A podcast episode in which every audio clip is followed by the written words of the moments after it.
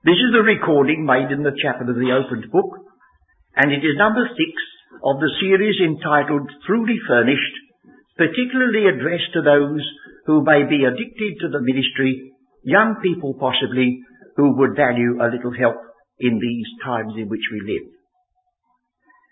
I would like to read together, before we open up the subject again any further, uh, Ephesians chapter one, verses one to fourteen. The Epistle to the Ephesians, chapter one, verses one to fourteen. Paul, an apostle of Jesus Christ by the will of God, to the saints which are at Ephesus, and to the faithful in Christ Jesus. Grace be to you and peace from God our Father and from the Lord Jesus Christ. Blessed be the God and Father of our Lord Jesus Christ, who hath blessed us with all spiritual blessings in heavenly places in Christ, according as he hath chosen us in him before the foundation of the world, that we should be holy and without blame before him in love, having predestinated us unto the adoption of children by Jesus Christ to himself, according to the good pleasure of his will, to the praise of the glory of his grace, wherein he hath made us accepted in the beloved, in whom we have redemption through his blood, the forgiveness of sins according to the riches of his grace, wherein he hath abounded toward us, in all wisdom and prudence, having made known unto us the mystery of his will, according to his good pleasure which he hath purposed in himself, that in the dispensation of the fullness of times he might gather together in one all things in Christ, both which are in heaven and which are on earth, even in him, in whom also we have obtained an inheritance, being predestinated according to the purpose of him who worketh all things after the counsel of his own will, that we should be to the praise of his glory, who first trusted in Christ, in whom ye also trusted, after that ye heard the word of truth, the gospel of your salvation, in whom also after that ye believed, ye were sealed with that Holy Spirit of promise, which is the earnest of our inheritance, until the redemption of the purchased possession, unto the praise of his glory. Now, there's no possibility in a meeting like this to attempt to say anything about that section. Every verse is a challenge. I just ask you to notice this, that at the verse six it says, to the praise of the glory of his grace. And at the end of verse um, uh, twelve, that we, sh- or the beginning, we should be to the praise of his glory. And at the end of verse fourteen, unto the praise of his glory. Now, a wink's as good as a nod to a blind horse. But those of us who have searched the scriptures, we say, you see the little hint they are given you if you take it. This divides into three parts, ending up with the praise of his glory. And the first part is all to do the will of the Father, not a word about sin or salvation. Predestination, election, making a will and setting a purpose. That is followed by the work of the Son, which is entirely to do with redemption and bringing the whole thing back. And the third is the seal and earnest of the Spirit. And in order to accommodate itself to our minds, to remember, we've just invented the words, the will of the Father, the work of the Son, and the witness of the Spirit. But that's merely superficial. You can reject those if you will. Well, now, our subject is particularly referring at this series to those of you who have either undertaken or feel that you must undertake the teaching of the Scriptures, the preaching of the Gospel, and last week I asked you to consider one of the things you were sure to meet, an ecclesiastical objection about ordination. Now, I'm not going into that again because we discussed it last time, particularly with reference to the Scriptures. Today, I'm going to deal with another objection which you must face, which you must face squarely, and that is the objection by the scientist. I want you to deal with this sympathetically too. I've got tremendous sympathy with the young person at school or college who comes to me and says, I'm, I'm just reading a bit that I've got here. In the light of present evidence and the new astronomy and space research, the inconceivable immensity of space and the distance of the stars, the evidence of coalfields, of fossils, of strata of the earth, et cetera, I find it utterly impossible to believe the book of Genesis. Now, I haven't overstated that. You could go on. Now, you can airily dismiss it, or you can sympathise with it. Now, I'm going to tell you that the first thing to remember is to say to those folks, a scientist worthy of the name weighs and measures most accurately and carefully the material with which he's dealing, and he doesn't confuse things that differ. Now, the objection that I have against all this is that the scientist has never read the Bible.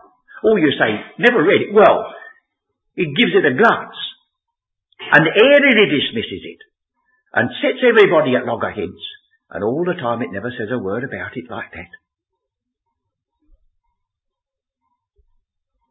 If you would have seventy-five, seventy-five people living one after the other of my age, that would reach right back to Genesis one. seventy-five people of my age, that's all. No wonder people have a difficulty to believe that if the Bible teaches that the whole heaven and earth, the universe, was created six thousand years ago roughly, oh, they say, it's utterly impossible. I say, surely it's utterly impossible.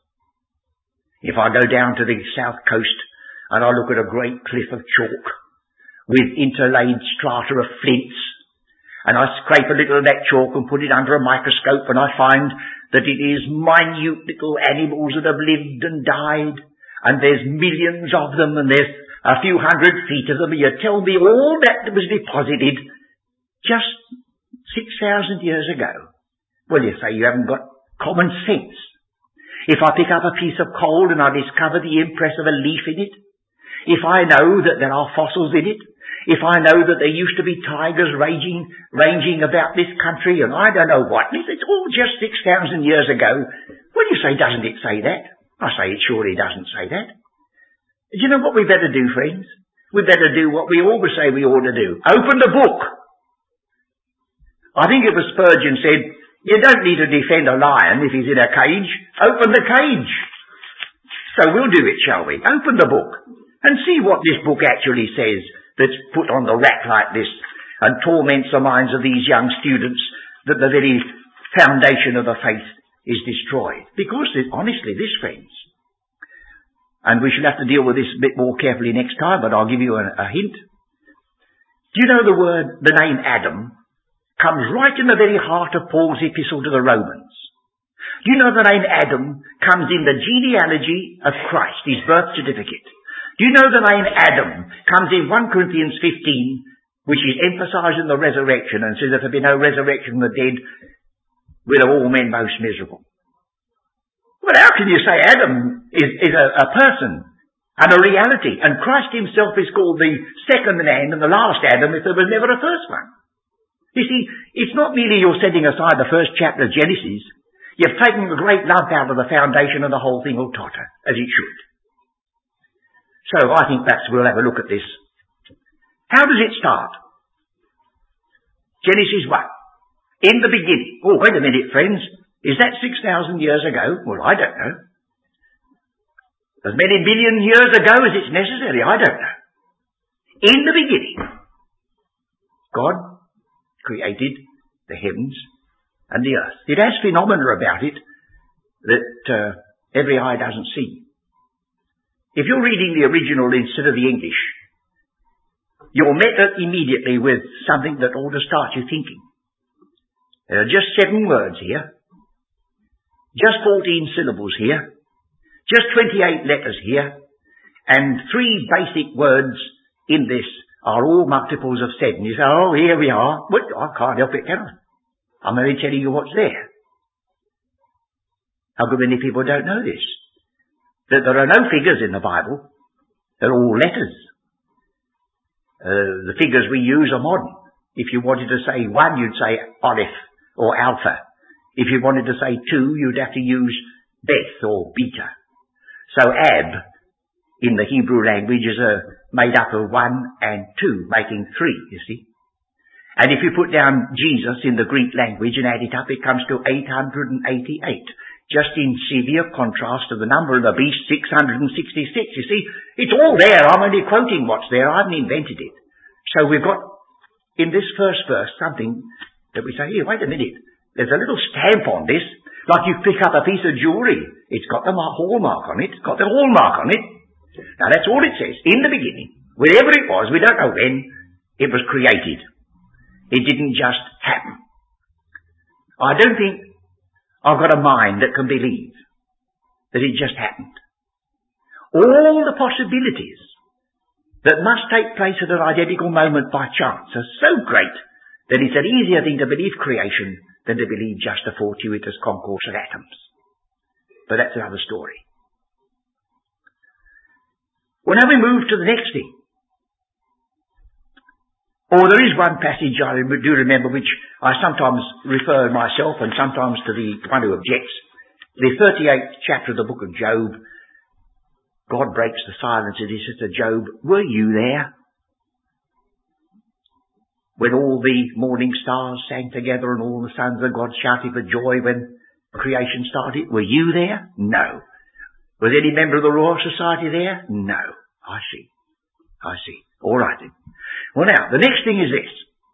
Uh, my challenge is that the scientist has cavalierly looked at this book and dismissed it like that. That is to say, he's got so little regard for truth that he never even at, at reads. You know, it's possible that uh, quite a number of real earnest Christians have never read the second verse of Genesis in the sense of reading it. When I say reading it, that's to observe what it says and how it says it. You say, what are you talking about? Well, have you got the book open? Let's look, let's read this second verse, shall we? Of Genesis one. And the earth was without form and void, and darkness was upon the face of the deep. Have a look at that. You're a scientist. You're going to observe everything, weigh and measure, and you're going to discern things that differ. And there's a possibility you're still looking at it, and you haven't seen anything. Should I just ask you to look at the word was that comes twice in this verse? Look at it again, friends, will you? Is it dawning on you that the printer has gone out of his way for some reason to print the word in two different characters? Now, would a man with a Bible in front of him start diddling about with types if there wasn't some real reason? Do you know what the reason is? No. Oh, I see. We are beginning to sit up then. There's something here that the scientist has never bothered about. Well, why should he go to the trouble of printing the word was in two different types? Well, you say, I don't know. You tell me. Ah, good. Right. In the Hebrew language, there is the verb to be. I am, thou art, he is. It's spoken but never written. You can, you can, you can speak and you can write and assume the verb to be all the time, and hardly anybody will notice whether you put it in or not. But when it is printed out in full type, then it is not the verb to be. This word was is a part of the verb to become. I'll give you an illustration of it in the next page. Genesis two seven. And the Lord God formed man of the dust of the ground and breathed into his nostrils the breath of life, and man became. He wasn't until this moment, but he became a living soul. Or we have all sorts of uh, ways in which this is used, but there's one illustration. You can look up many if you wish. Again, before we deal with this second verse, look a little bit further down. Don't get bogged down by whether it was twenty-four hours, days or not for a minute. You just wait a minute over that. Verse nine, and God said, let the waters under the heaven be gathered together in one place, and let the dry land appear. Would anybody say that that was creation? To let the dry land appear. You know, the dry land couldn't appear if it wasn't there before, and it's not created here. In the beginning, God created the heaven and the earth. I mean, there's a consistency. Millions of years ago, he created the earth. Then sometime, not very far distant back from us, there was one of those cataclysms that have left their mark on the earth's surface all over the world. That was, a, that was one that had to do with God's purpose and not merely just one of the convulsions of nature. And the earth became covered with water. And then the moment came for the refashioning of this earth only a little while ago, for a new type of man that had never existed before. A man made in the image of God. See? It's all consistent. It doesn't, it doesn't say that there weren't man-like people on the earth millions of years before. They left their mark. But they were the vertebrate, they were the highest order of the animal world, and we've got no evidence that there's any, anything much more about them. And then the moment had come for God to break in. Now, the thing that we haven't got very much in our mind, many of us, is that from first to last of the Bible story, there's a war on. There's a conflict on. And of course we can raise our objections and so on, but that won't alter the fact that we're here, now, at this very moment, involved in a battle between good and evil, light and darkness, and it'll go on to the end of the chapter. And it's personified in the book of Genesis by the serpent that brought about fall of man. And it's picked up again in the last book of the Bible, the book of the Revelation, and says that old or ancient serpent, which is the devil, that's New Testament, Satan, Old Testament. So it consistently says he's there all the time, whether you like it or whether you don't. Well, we come back to this verse too. The earth was. Well, my suggestion is that to make it intelligible to the English reader, the earth became. It wasn't created like that, because the words without form and void mean that they had no outside and no inside. It didn't create it like that. It became like that. Now, there's a principle in Scripture, or two great principles. One we've stressed for fifty years, the other we're stressing now. One is, rightly divide the word of truth and don't mix up your dispensations. The other is, words which the Holy Ghost teacheth, comparing. Now, so far as I'm concerned, these words are indited by the Spirit of God, for all Scripture is given by inspiration of God, Old Testament as well as New. Now, I can say, oh, I'm not going to bother my head. Uh, I think it's ridiculous. I'm not going to bother any further. Right. You can shut out any light that might come. But supposing you say to me, um, do these words without form and void come anywhere else? I say yes. And you've started on the way to learn what they mean by asking that question. They do come elsewhere. How many times? Twice. Will that, will that be too big a burden for you to look at those two passages? I hope you'll say, oh dear, yes, I must look at them because I realise it may throw light upon them. Shall we? Now, I'll tell you the Hebrew words so that you can test me. I don't want you to take anything from me, except I trust you give me uh, credit for being honest in what I say. I may make a lot of mistakes. But the two words are tohu and bohu. They sound alike. Without form and void. And those two words only occur together in Jeremiah four and the prophet Isaiah, in the passage we'll turn to in a minute. Will you turn to Jeremiah chapter four and see whether Jeremiah, a prophet of God, is using these words without form and void to describe the way in which creation comes in, or whether he refers it to a judgment that fell. Now, Jeremiah four. He says in verse twenty-two, "For my people is foolish. They have not known me. They are sottish children, and they have none understanding. They are wise to do evil, but to do good they have no knowledge." Notice good and evil coming into it. "I beheld the earth, and lo, it was without form and void. And the heavens, they had no light. I beheld the mountains, and lo, they trembled, and all the hills moved lightly. I beheld, and lo, there was no man, and all the birds of the heavens were fled. I beheld, and lo, the fruitful place was a wilderness, and all the cities thereof were broken down at the presence of the Lord and by his fierce anger. Whatever you think about it, fierce anger can never describe an act of creation. This without form and void was a judgment that fell. Whether you like to believe God ever judges or not is another matter, but taking the words as they stand, so far as Jeremiah is concerned, without form and void, which most certainly looks back to Genesis one as its basis, was another repetition of the same thing in a smaller degree, that judgment fell as a consequence of some sin. Now we'll turn to the prophet Isaiah, because in the, wealth, in the mouth of two or three witnesses, every word shall be established. And this time it is Isaiah chapter thirty-four. Now, at the risk of overdoing it, I'm going to ask you to let me read the first half of Jeremiah thirty-four, and I want you to come to a conclusion as to whether this is a context of creation or a context of the most severe judgment. You see? All right. Isaiah thirty-four. Come near, ye nations, to hear, and hearken, ye people. Let the earth hear, and all that is therein, the world and all things that come forth of it. Now, here's the words. For the indignation of the Lord is upon all nations, and his fury upon all their armies. He hath utterly destroyed them, he hath delivered them to the slaughter.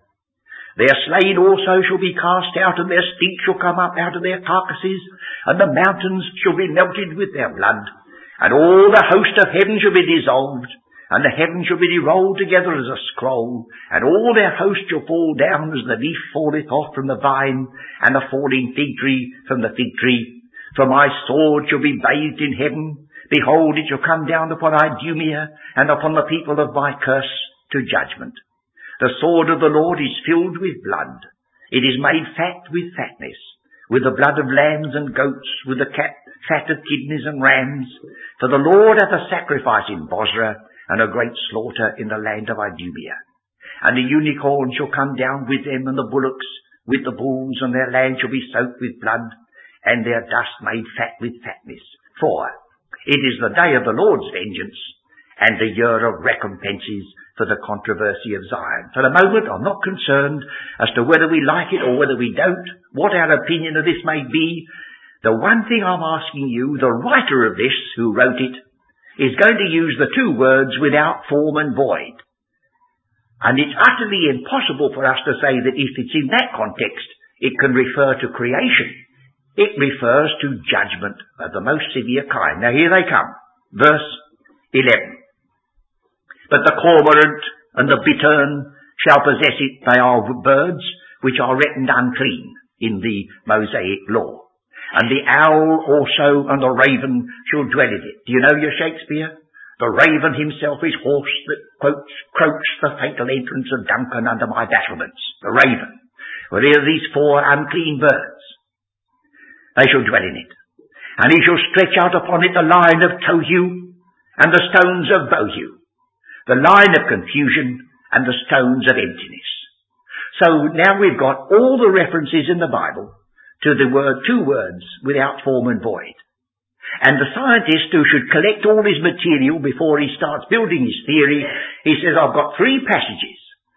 Two of them, whether I like it or not, it doesn't matter. Two of them use the words without form and void in a context of utter judgment. Well, you say, if that's the case, and these men knew what they were talking about, that's a guide to me.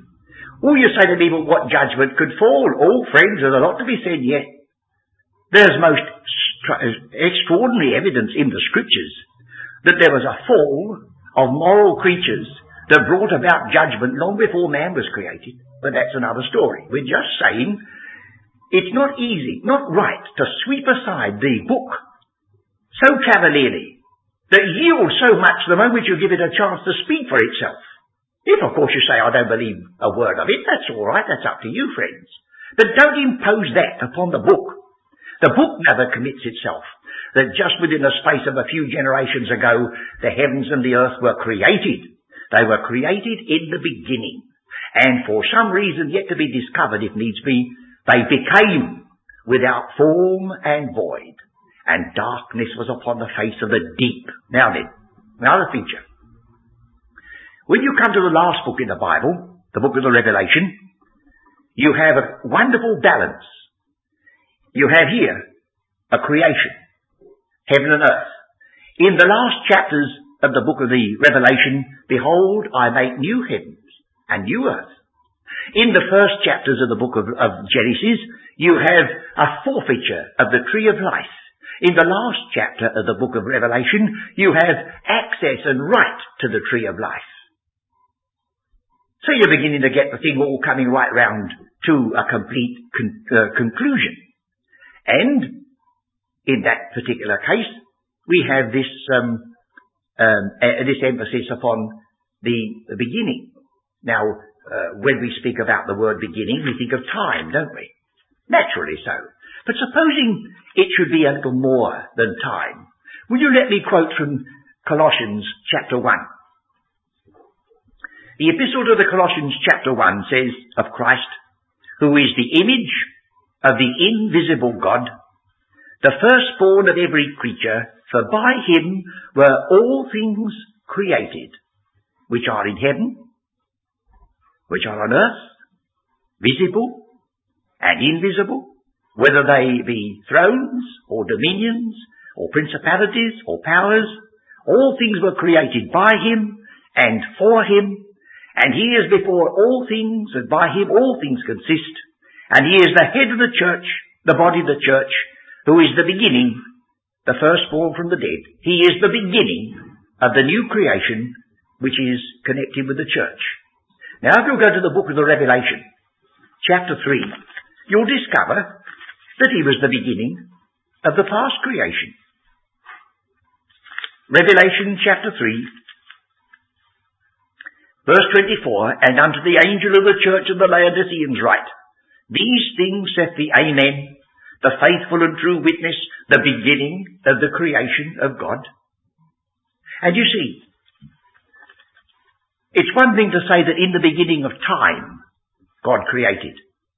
That's all we can understand when we start with Genesis. But by the time we've read the whole Bible right through, we should be a little bit more educated, wouldn't we, in the things of God. And we may be prepared to discover that the one we know as our Saviour was the one in whom all creation was incipient and vested, and he is revealed at last as the beginning of the creation of God. That's another story. But what I was going to say was this, that in this book of the Revelation, chapter twenty, you read that, I think we'd better turn to the book because of the terms that is used. Revelation twenty.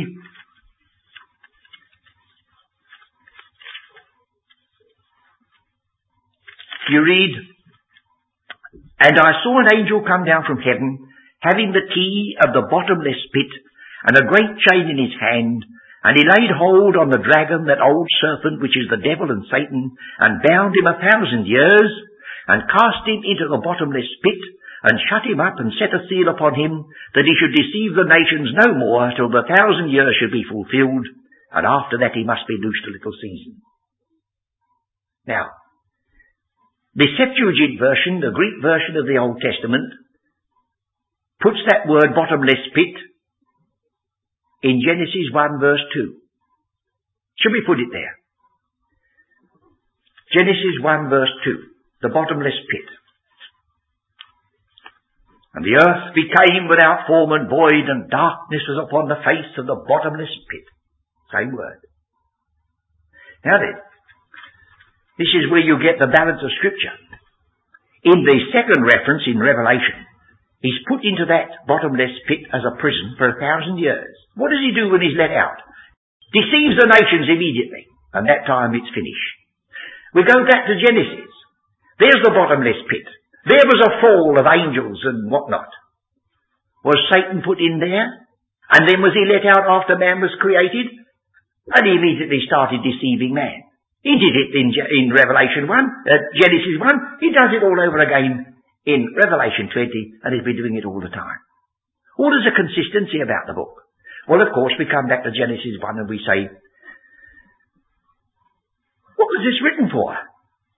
You see, the superficial scientific critic He won't believe the book of Genesis can possibly be true because Moses hasn't given you a survey of all the mode and material of creation. That is to say that because it doesn't anticipate space travel and nuclear fission, it couldn't be true. Well, I say they're going to demand of Moses that he shall write all that's got to be revealed about creation. He might still be writing, poor man, I don't know. But wouldn't he lay himself open to the criticism of the self-same people if he used up the bulk of the Bible telling us all about the fabric of material creation and that we're all dying in need of a saviour? We should all be dead and buried before ever we got to redemption. No, he was writing primarily, not for you or me, but for a nation of slaves that had just been redeemed out of Egypt, who were so steeped in idolatry that when Moses left them, even Aaron made a golden calf. And you want him to take his time all about astronomy and conchology and all the otherologies. He says, I've only got one theology I'm going to give you, and that's soteriology. So what's that? Salvation teaching. Just dismisses it quickly and gets on with the story. Now, for another moment or two, and that I must finish. What about the question of these days?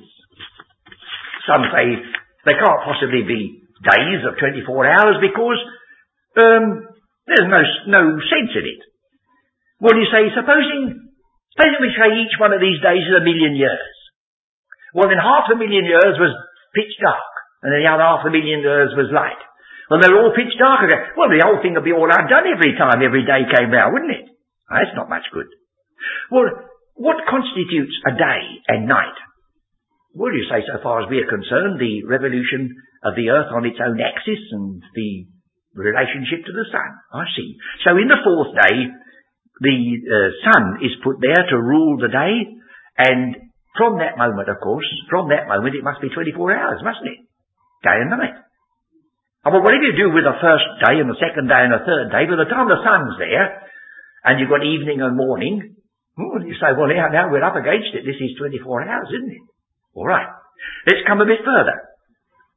It says, and God rested the seventh day, verse two of chapter two. And on the seventh day God ended his work which he had made, and he rested on the seventh day from all his work which he had made. So God was tired, was he? Or you say, now don't be blasphemous. It says that, they, that the Holy One neither slumbers nor sleeps, is never weary. Well, why should he say he rested on the Sabbath day? Or later on, we read in the Scriptures that different ones at different times have spoken about a rest that remaineth for the children of God. And Hebrews four pursues it until at last he says, it wasn't so in the case of Moses, it didn't come in the days of Joshua, it didn't come in the days of David. There remaineth yet a Sabbath keeping, a Sabbatismos for the people of God, future.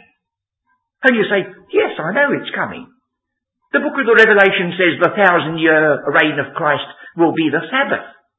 Well, if that one thousand years is one day in God's work, then the other six or six thousand years that we're getting perilously near, or blessedly near, to the end of God's working week. Foreshadowed. Now, these, these six days don't tell you that God did everything that was necessary just in six days of twenty-four hours. It's just a survey, and a quick survey. And here's one thing to ponder. The word which is translated Uh, created and made, the word made, I haven't time to turn to all the passages. I'll tell you a few of them. Numbers fourteen eleven. Suppose we look at that as a sample. And the rest you'll take down or you'll listen to and you'll look up for yourself. Numbers fourteen eleven. And the Lord said unto Moses, how long will this people provoke me? And how long will it be ere they believe me for all the signs which I have showed among them? Signs showed. The other references are Judges six seventeen, Psalm sixty-eight seventeen, Psalm eighty-eight ten. Now they'll be recorded on this tape, and if you haven't written them down, you'll you can have them over and over again till you get them. Now look, this particular expression, signs which I have showed them. That word showed is this word made. And it comes, oh, I think about nineteen times. to show. And there are some who believe that it doesn't say that God created and made, that God created and showed to Moses in a series of six visions that occurred in six consecutive days. So will you see the sketch of the age that this now gives you? Draw a long line across a sheet of paper at the bottom. Now, at either end of that long line, put seven steps going in two opposite directions, you see? Like that. Now, put a little man there and a little man there at the foot of the steps. And the little, little man at one end is Moses, and the little man at the other end is John. Now, we'll go to John in the book of the Revelation. He's looking up a series of seven visions, which occupy the bulk of the book of the Revelation, to a creation that hadn't come then. And Moses is looking up a series of seven visions to a creation that was already past. In neither case does it commit God to occupy twenty-four hours to do the whole creation. It was shown to Moses in a series of visions that occupied that time. But the great importance is that this was foreshadowing. That's the reason, a purpose of the ages. That's why it's six days and seven. And once we start that, you yourself can collect your evidences. We have six days, followed by seven. By the seventh, there's seven days. Then we move up in Israel's history, and we have a feast of weeks. God intended they should remember seven weeks between Passover and Pentecost. And then we have seven months. Because in Israel, the festival year practically occupies seven months, and the rest of the months just mark time till you get round to the beginning of the year again. So we've got seven days, seven weeks, seven months. And then we have a Sabbath year. Every seventh, seventh year, God guaranteed the harvest would last over. So we have days, weeks, months, years. But then you get the Jubilee, which is seven times seven, or forty-nine, and the fiftieth year is a Jubilee. When everybody goes out free, all sins forgiven, all inheritance that was forfeited goes back again. And then, that's not, not, not merely so, but you have Daniel's prophecy of seventy times seven. And then you get the six thousand years with the seven thousand years as the Sabbath keeping, and then a new creation and God all in all. So you see, how much we're going to lose by just cavalierly throwing aside the book of Genesis because the scientist, who's never read it, just airily dis- dis- dismisses it and says, no one in this scientific age can possibly believe the first chapter of Genesis. I think the very seriousness of the challenge makes it necessary that we should give it most careful and patient consideration. Well, now, next time we meet together, I want to take some of the serious consequences. And I hope that you will come to the conclusion when we look at them that if Genesis one isn't true, it doesn't matter what happens because I've got no gospel to preach. But I'll leave that for, to speak for itself when we meet together next time.